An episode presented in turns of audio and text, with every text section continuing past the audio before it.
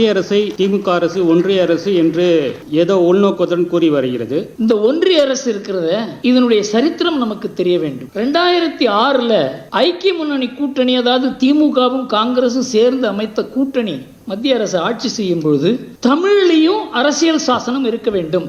ஹிந்தியில இருக்கு தமிழ்லையும் இருக்க வேண்டும் என்று கேட்டு அந்த அரசியல் சாசனத்தை தமிழ்ல மொழிபெயர்க்கும் பொறுப்பை தனக்கு வேண்டும் என்று கேட்டு திமுக அரசு வாங்கி அந்த பொறுப்பை அது நிறைவேற்றும் பொழுது அதுல மத்திய அரசை யூனியன் அப்படின்றத ஒன்றியம் என்று போட்டார்கள். அதுலயே உள்நோக்கம். அதை யாரும் பார்க்க முடியாது. தமிழ்நாட்டிலேருந்து வெளியில தமிழ் சரியா இல்லையான்னு சொல்றதுக்கு ஆளே கிடையாது. அரசியல் சாசனத்தையே படிக்காதவர்கள் எப்படி தமிழ் அரசியல் சாசனத்தை தமிழ்நாட்டில் படிக்க போகிறார்கள்? அதனால ஒன்றிய அரசுங்கிற வார்த்தையை ரெண்டாயிரத்தி ஆறுல போட்டார்கள்.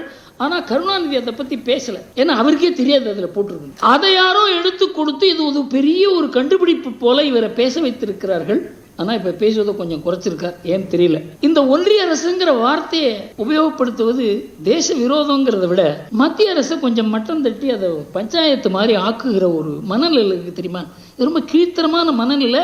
அது அது ரொம்ப நாளாவே எழுபது வருஷமா அது இருக்கிறதுனால இன்றைக்கு மாறப்போவதில்லை. அதனால மத்திய அரசினுடைய தன்மையும் அதனுடைய அதிகாரமும் அதனுடைய குணமும் மாறப்போவதில்லை. அதை பத்தி கவலைப்பட வேண்டாம். எவ்வளவு நாளைக்கு பேசுறாங்களோ பேச இப்போ திராவிட மாடல் ஆட்சியை பத்தி எவ்வளவு நாளைக்கு பேச போறாங்கன்னு பார்க்கலாம். அதுக்காக அதையும் வச்சுக்கலாம்